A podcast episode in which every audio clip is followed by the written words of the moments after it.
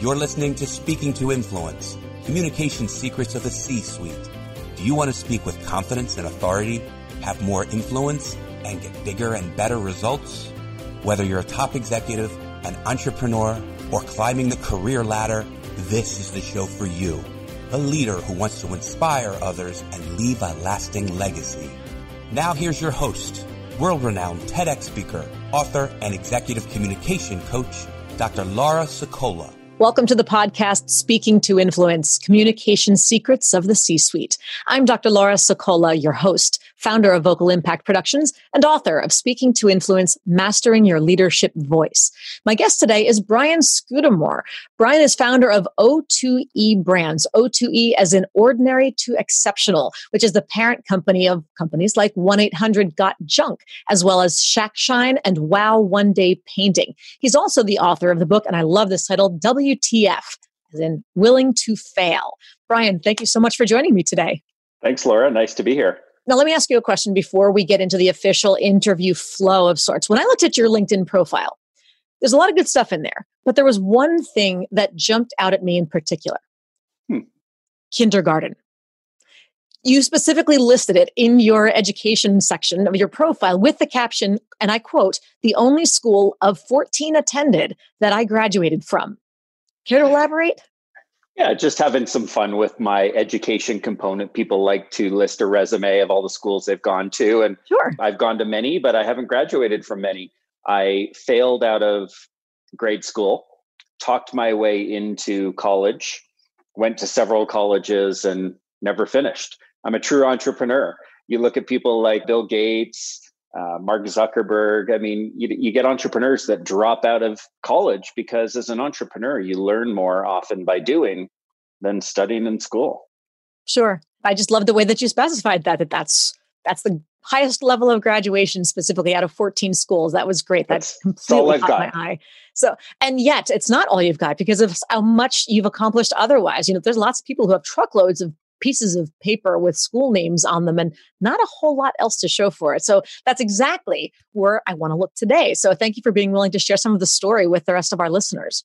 Yeah, I think it depends on the profession you're in. My father is a liver transplant surgeon. So yes. he's got accreditations everywhere. You know, if God forbid someone needs a surgeon, you want to know they're properly trained with an entrepreneur it's a little bit different. Yes. The the fail hard fail fast mantra works a lot better in certain kinds of entrepreneurship not so much in liver transplant surgery. i think you're right. Absolutely.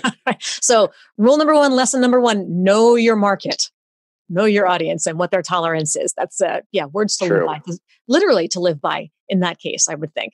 So exactly. All right, so let's talk about your world in your O2E brands, in 1 800 Got Junk, or any other mm-hmm. of the various companies that you've established where you are now, who do you need to influence? Well, if I think of who I need to influence, it's why do I want to influence anyone? Okay. When I think of the word influence, sometimes I feel like it could sound like it's manipulating someone.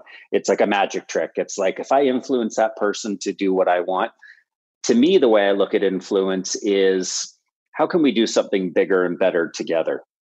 If I look at myself and who would I want to influence, other entrepreneurs, both in our business and outside. I talked to a young 22 year old kid today who's building a mobile detailing business, uh, car detailing. And he reached out and wanted to connect. And I'm happy to give the time because I want to see people grow and evolve and live their own dreams. So, franchise partners, the ones I think that we probably like to have the most influence over, is saying, What are your goals and ambitions as an entrepreneur starting a business with any one of our brands? And then how can we help you be successful yes and i think you brought up a really important point which is that the concept of influence it is not a dirty word it's a big umbrella category in many ways but uh, and this is i think page like five or six of my book in particular is specifying the difference between the two because influence there's manipulation and there's mm-hmm. persuasion and there's other things mm-hmm. influence you can give somebody a look and compel them to go do something as a result of it. It doesn't have to be strong arming them. It doesn't have to be, no. I think manipulation has that sense of even though I know what you want and what you think you need, I don't care. And I will bend mm-hmm. your will to meet mine despite mm-hmm. the rest. And, mm-hmm. and we are mm-hmm. definitely staying away from anything in that camp. It's it's much more about what you were describing as far as I'm concerned. And that's the only kind of influence that I even want to touch with the 10 foot pole is that, you know, how can we build something together? How can we help people to see what you'd like them to see and see what they I want agree. you to see too? So thank you for that springboard. Yeah, it doesn't have to be a bad word. I agree. It is one in when used in the right spirit for everyone to get what they want and what they want to build together. There's huge power in influencing each other. And I think it can be mutual versus as some people might see it as a one way street. Well, and influence is a tool to me. It's like any tool out there, including the internet, for example, it can be used for good or it can be used for evil. And mm-hmm. I'm not interested in talking to people who are going to use it for evil, nor do I want to teach anyone to apply it in those kinds of contexts. It's about building mm-hmm. something for that greater good, like you mentioned. So, mm-hmm. With regard to expanding that kind of influence that you and I are both looking for, what kind of specific communication skills did you have to learn in order to build your empire the way that you have? Well, it took me a period of about eight years to get to a million in revenue with my little junk removal business, which at the time was called the Rubbish Boys.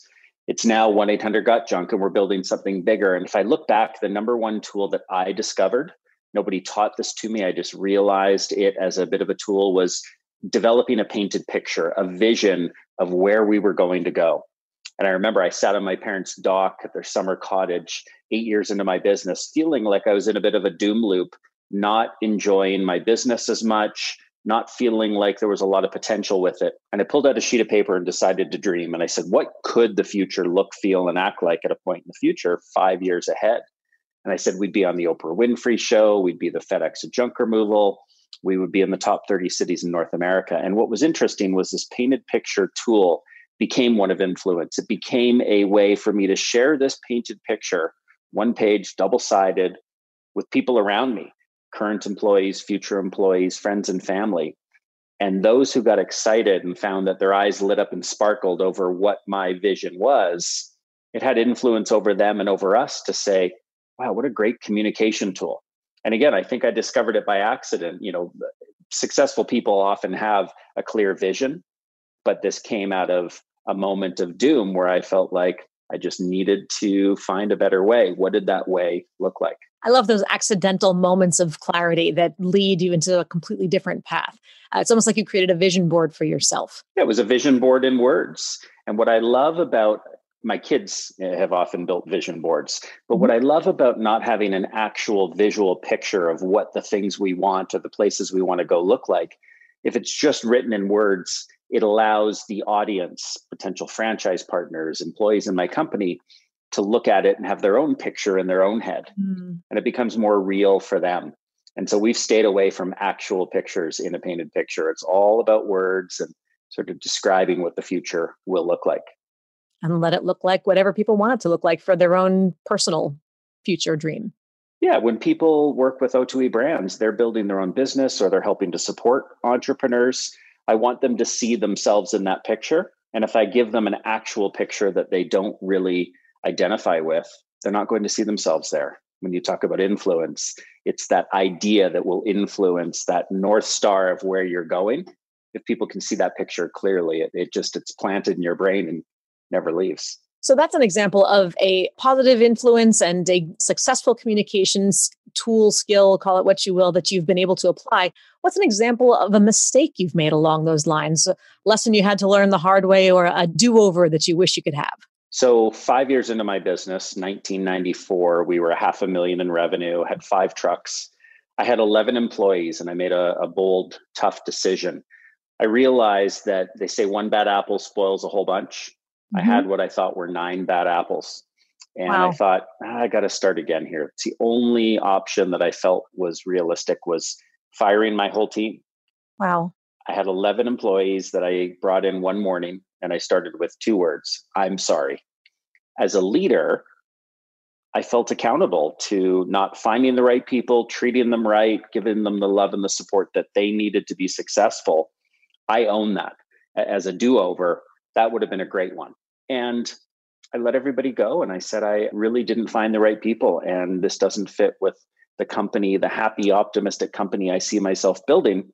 And I started again And I got a bit of a do over because I built an amazing culture where we're incredibly proud of what we built today, but it stemmed out of a failure, a WTF moment of being able to learn from a big, big mistake. So would you say that the lesson from there that everybody else can take is as you're hiring, it's not just about hiring skills, but be very clear in the vision and the culture that you want to establish for your company and make sure that they want to be a part of that too. Yeah, be intentional with the people you bring into your organization. The people we have are the right people for us. It doesn't make them necessarily the right people for all other companies. We have something special about our open office environment, our compelling vision, and challenging the status quo and where we're going. And when we find that people come into our business with a connection culturally to us, the fun, joking around kind of culture we have, lighthearted, they're more likely to stay long term and help us build something special. Now you are the, the quintessential serial entrepreneur, the mindset as well as clearly the the list of companies that you've built already. What's next for you or for your current enterprise? We have three brands now under the O2E Brands umbrella. I'm sure we'll have more one day. It's finding the right brand and the right timing and then finding great people that want to be a part of that next brand, that next story. But if I think of what motivates me beyond my family, nothing motivates me more in this world than seeing entrepreneurs grow, than watching someone come in who goes, I've always dreamt of being my own entrepreneur, my own business owner. And I've never really had the idea, but I, I never thought about franchising. Then I realized you guys have a proven recipe. They join our system, our family, and build something with less chance of failure, less chance of making the mistakes because we've made them all. So, what's next? More of the same, different brands, but within that same structure of building happy, people first companies. And what kind of communication skills do you think you'll need to teach them as you bring on more people into the franchise? I think it's about listening. I think as leaders and as human beings, we can do a much better job listening, myself very much included. It's going to be a lifelong learning for me to listen but I think it's asking questions of our people, whether employees or franchise owners. What do they want? What are they here for? What are they trying to accomplish with their business? And finding more great people that can really understand that you have to seek to understand rather than being understood. And I think it's a new leadership model that, not that we invented by any means, but we're trying to adopt. And it works. If people feel it's one of the most engaging measures of success i think in a company is how well do people feel that you take their considerations into account? Do you listen? Do you care? Are they there for reasons more than just a job? Absolutely. So ask questions and listen so perhaps that brings us to where you're going to take the next question as well which is bringing us to our listener 24 hour influence challenge this mm-hmm. is your opportunity brian to speak directly to the listeners mm-hmm. and challenge them with one step that you want everybody to take one action in the next 24 hours to help mm-hmm. themselves have more influence the positive kind of course mm-hmm. mm-hmm. what would that be i don't think you can influence someone until you've got their heart until you understand what drives them so my 24 hour challenge would be someone you are connecting with a family member a child an employee is to ask them a compelling question like what drives you what are you here for? What do you want to accomplish in your life? And then zip your mouth. You know, after you've asked the question, give it five minutes of just letting them talk and then ask more questions. Help them uncover what's already inside them. And they will be grateful. You'll be grateful for listening. And I think it's a big challenge. All right, everybody, you have your marching orders. Find someone who you need to get to know a little bit better and just ask questions and let them talk and pay attention to what they say. Don't just sit there and watch your clock. Say, all right, Brian said five minutes, timer's ticking. Okay, when they're done, what about? Nope. Pay attention, listen, and probe a little bit more from there. Section two of our interview is less about your development of your companies and more about how you guide others on their journeys. So, succession planning, career advancement, and perhaps it is for you more about selecting the right franchisees. Mm-hmm. Let's talk about for the moment the concept of executive presence, otherwise known mm-hmm. as command presence or leadership presence, the X factor that helps mm-hmm. you recognize a leader. How do you recognize it? How would you define it or how would you evaluate it in others? It's a tough one. I'm a real gut feel person. Okay. And so often I trust my gut. And I, I think it's like a great wine. Leadership presence is sometimes a little hard to describe, but you know it when you see it, when you taste it. For me, leadership presence is somebody that you want to follow. Leadership to me is not leadership if nobody's following. Anyone can say, Hey, I'm a leader, but if no one's behind you following, going the same direction with you, I don't believe you're truly a leader. So I think part of leadership is having that presence, having that respect that you just want to give to that person that they've earned by the way they show up. Do they do what they say they will do? Are they on time? Are they reliable? Do they keep their word? Do they have their integrity? And so I think that I've often seen leaders where we do what's called the beer and barbecue test in getting to know our franchise owners or even our employees. We'll ask ourselves the question Would we have a beer with this person? Do we see that they're interested and interesting? Do they have a shared passion? And then the barbecue question is how would they fit at a company barbecue? Do they have fun? Do they fit? We're not looking for all introverts and extroverts. It's a it's a mix, it's diverse, but we're looking for people that just fit. So the beer and barbecue test, do they pass that test? A lot of it is do they have that presence? Do they have the values that we're looking for? And do they show up in a way that makes people want to follow? That's the key to me that leadership is an image and it's not just about having the position on the org chart that tells people they have to follow you.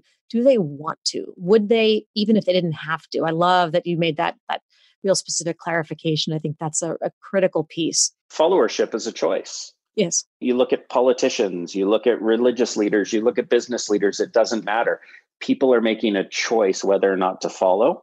And we can look at, you know, many examples I'm sure that we all are aware of in current news in the world where people aren't following other people or where they are following people because of the choices they're making.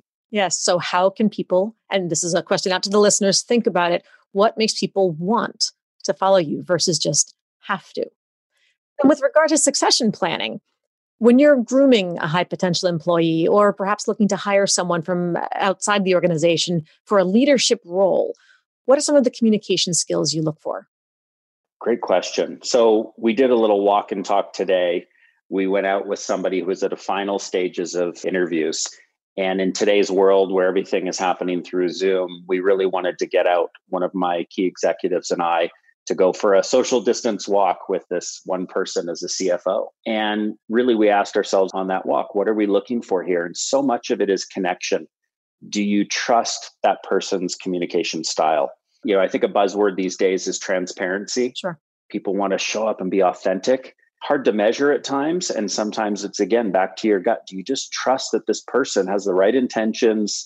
Are they being forthcoming?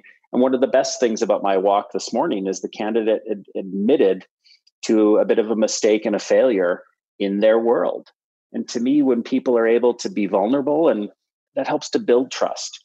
So I think communication I am looking for in key people at any level of the business really is are they real? Are they putting on a show or are they just being themselves and they're not afraid to do so? There you go. Ben, what's the flip side? what's the red flag that you might see or hear that would be the derailer that would go, oh, no, on second thought, hiring slash promotion, maybe not such a good idea? I think people that often talk too much and they can be nervous in an interview, and there's reasons why that might happen. But I think somebody that doesn't ask enough questions can be a derailer. Are they really interested in your business and your company versus all the other choices they can make? Are they trying to just sell you on themselves? Or do they have the leadership skills required to ask questions and listen? Do they want to learn more about your business and your vision and how they can play a part? That I think is incredibly powerful. So the red flag is somebody that's just talking too much, small ears syndrome. I've never heard it referred to that way, but I like that. I'm going to steal that. Did you make that one up or did you hear it someplace else? I heard it somewhere else too, but we've often said it to people. It's like, you know, you, you've got two ears you know use them uh, you've got one mouth two ears use it in that right. proportion right and people will sometimes they need to be called on it myself included. Sometimes i can just go on and on and you got to be careful that it's you got to show people you care and people feel cared about if you if you're asking questions and then you truly as you said sit back and pay attention. Like the short arms deep pockets challenge except from the listening perspective of things. Exactly exactly. Then what about managing up? This is what I like to refer to as my pet peeve question. When your direct reports, or for that matter, indirect reports, have to present information to you, they come to you with something. What do you wish they would do differently more often than not? I wish they'd be vulnerable. I wish they would own up to a piece of information they couldn't find or a challenge they're facing that they need help with that they don't know how to solve. I wish that they would just own up and, and share some weaknesses and vulnerabilities and say, I haven't figured this part out. Do you have any ideas? I think often when I've been managed up, people will often come to me and they think that I expect them to have all the answers. I don't. And when they try to pretend they've got all the answers, it's inauthentic. It doesn't feel real. And my spidey senses go off, going, ah, something's not right here. And I don't trust this person. So I wish people managing up would just be real and say it like it is. Which is not to say just, hey, boss, I'm a mess, fix my problems for me. But True. nevertheless, to, to be more transparent in that. Okay. Be more transparent. And everyone knows that people don't have all the answers. So when you don't have the answers, say so. And uh, you know, we, we're going through some challenges in the company right now, as I think all companies are. There's a lot of talk of diversity and inclusion and great conversations. As a company, we're getting a lot of pressure from some employees who are very passionate about this topic. We don't have all the answers. You know, we hardly have any answers, but we're willing to listen and learn. And so if we try to come out and say, hey, we've got this figured out, people won't buy it because they know we don't have it figured out. So be open, be transparent, and say it like it is. Well, that brings us then to the speed round, which is the final segment of the interview. And these are some of the most common themes and challenges that arise when I'm working with clients, either with training teams or one on one coaching, even in speaking engagements. People raise these issues because they tend to see them erroneously as black and white, either or, mm. and they often struggle thinking, oh my gosh, I'm the only one who suffers from this. I'm the only one who wrestles mm. with these issues. So, this is where I want us to do some myth busting and let people know that it's not just that people who are already at the top were born perfect and have no problems and don't wrestle with these things, but it's a chance to show them what's possible and let them know what's a little bit behind the curtain. We're going to take a peek. So, 1st in a mm-hmm. single word or phrase, I'm going to give you some of these false binary choices and ask you where you land on them. Mm. And then I'll prompt you with a follow up for a little bit more right.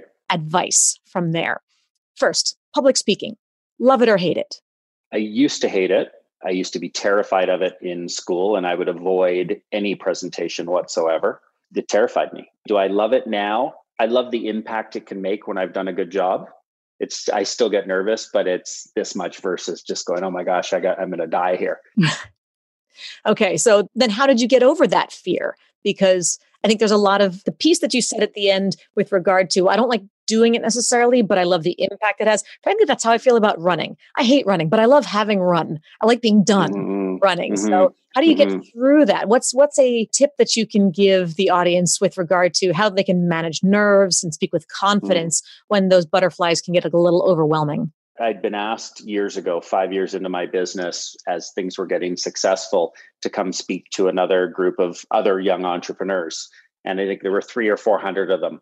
And I said yes in the moment. And then I was like, oh gosh, what did I just say yes to? And it was about two weeks of me just sweating bullets and going, ah, this is going to be awful. But I threw myself into it. And once I did it, I was like, okay, you know what? It was hard in the beginning, but it wasn't that bad. And I got a bit of a taste for it and then a desire to want to improve over time. And now I enjoy it. It's not as nerve wracking. Again, do I love it? Do I want to be on the platform all the time? Absolutely not.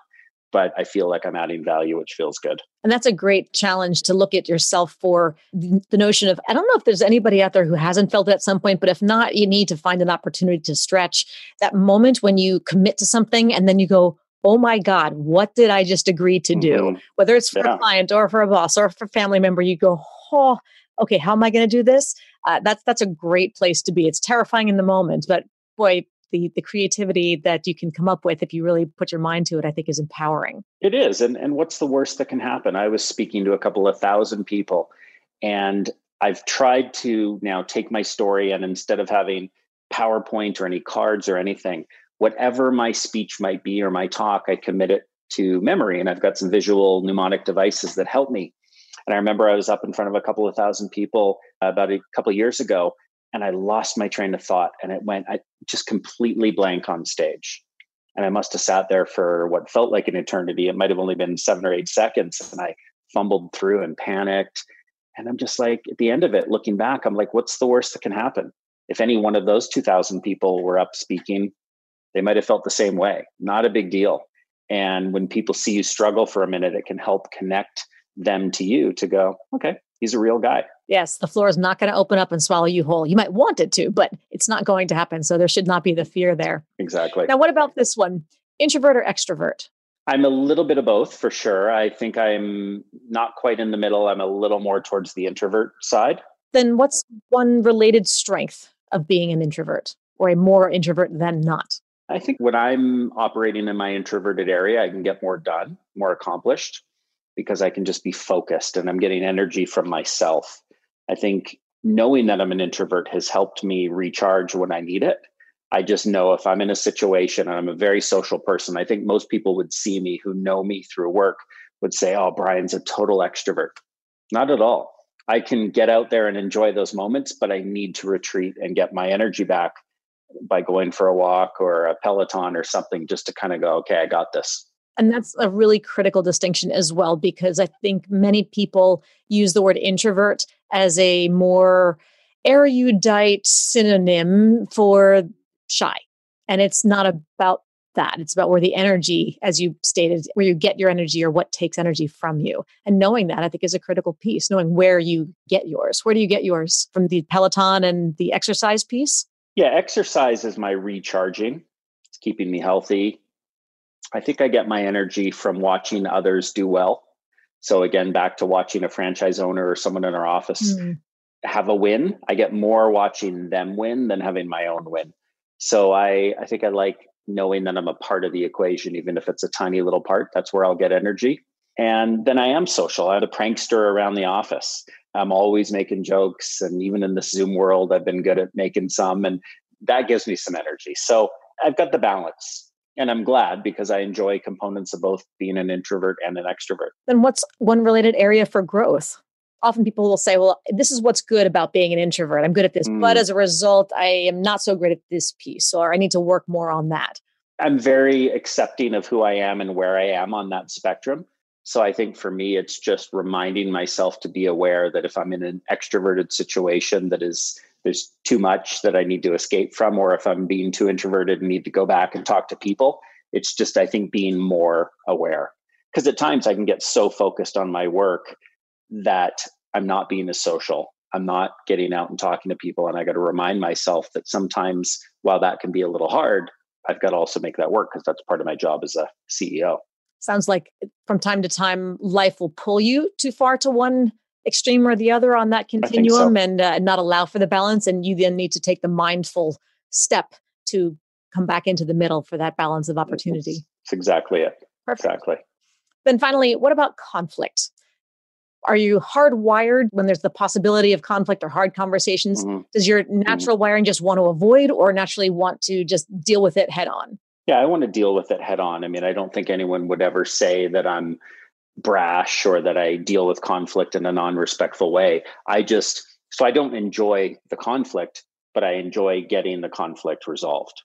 So for me, it's we have something in our office at, at O2E that we actually call race to the conflict. Like we want people to get there quickly, just get in a room and talk about it. And so I just feel like the sooner you can have a conversation and ask questions and listen, the faster you can get to a point of different perspective that that person might have to go, wow, I didn't realize you felt that way. Now I understand why you did this. And you can get the conflict, you can push it aside and you can learn from what happened and maybe how to avoid it in the future. Then, what's the piece of advice you can give others on how to do that if they don't have a race to the conflict as part of their corporate culture? I think that discussing things quickly before it festers and gets worse, I think is important. So I would challenge people to say, how can they, if they're not racing to the conflict, at least take a first step towards the conflict? How can they start talking about it a little sooner? And so we've got this WTF willing to fail culture. We allow people, we encourage people to make mistakes. So when someone makes a mistake, it's easier for that to become a conversation. It might be a conflict because it caused some frustration, with people because a mistake was made but it's very accepting to be able to say, So, what'd you learn? What would you do differently? No one's getting grilled for making the mistake. It's just, okay, so now what did we learn? How are we going to avoid this in the future? That's an important part of trust building is showing that you can make mistakes and not have it haunt you for the rest of your lives. There's the opportunity to learn from it. So thank you for sharing that. Sure. Now, Brian, how can people learn more about you and O2E? Sure. So they could go to o2ebrands.com and learn about our different brands, the franchise opportunities we have. They can Google myself, Brian Scudamore, and there's all sorts of different videos and content out there as as Google is great at doing. So yeah, I'd say O2E Brands or any of the social media, LinkedIn, Instagram. And we will share all of those links that you've shared with us. We'll put it on the on the show notes page so people can find it very easily. Perfect. All right. From there, thank you again so much for joining me today. Thank you. A lot of fun. And, you know, I, I do learn from these. It's fun to have conversations, especially this one being a little different than just telling the business story, but talking about something very focused like communication. It's something I'm always trying to get better at and have a long ways to go, but it's it's fun to talk about. I'm so glad. I'm so glad because we don't want to be just like everybody else out there. And you do have so many more stories to share and so much more insight to give. It's a shame if nobody has the opportunity to tap into it. So I'm glad to be the outlet for you. And if you can think of others, perhaps we can have a follow up conversation and share some more. Absolutely. To everybody else out there, thank you for tuning in. Be sure to subscribe to the podcast so you never miss an episode. And don't forget to give us a five star rating on iTunes so we can help even more people increase their confidence, presence, and influence on video. And finally, if you want to download my quick start guide to mastering the three C's, command the room, connect with the audience, and close the deal, go to speakingtoinfluence.com. I'm Dr. Laura Sicola, and you're listening to Speaking to Influence Communication Secrets of the C Suite. Hi, everyone. This is Dr. Laura Sicola, and I want to sincerely thank you for listening to the Speaking to Influence podcast. If you love listening to these episodes as much as I love bringing them to you, be sure to subscribe so you never miss an episode. And please go to iTunes right now to rate and review our podcast in order to help us expand our reach so even more people can master the three C's to command the room, connect with the audience, and close the deal. Thanks for listening to Speaking to Influence Communication Secrets of the C Suite, the show for leaders who want to speak with impact. The hosts, producers, owners, and media distributors of the show make no guarantees that the strategies and information discussed will result in profit or other success and may result in losses. The opinions and statements of the hosts and guests do not necessarily reflect the opinions of the owners, staff, managers, broadcasters, or sponsors of the show. No medical or psychological therapy or personal or professional wellness or relationship advice is offered in the show. You are advised to seek counsel on matters related to your health, family, relationships, job, or other business and legal matters from licensed advisors in those areas prior to making any changes in business or lifestyle. No information provided may be suitable in your situation. As always, take responsibility for the decisions and actions you take, including the reactions they may make in your work, family, health, and life.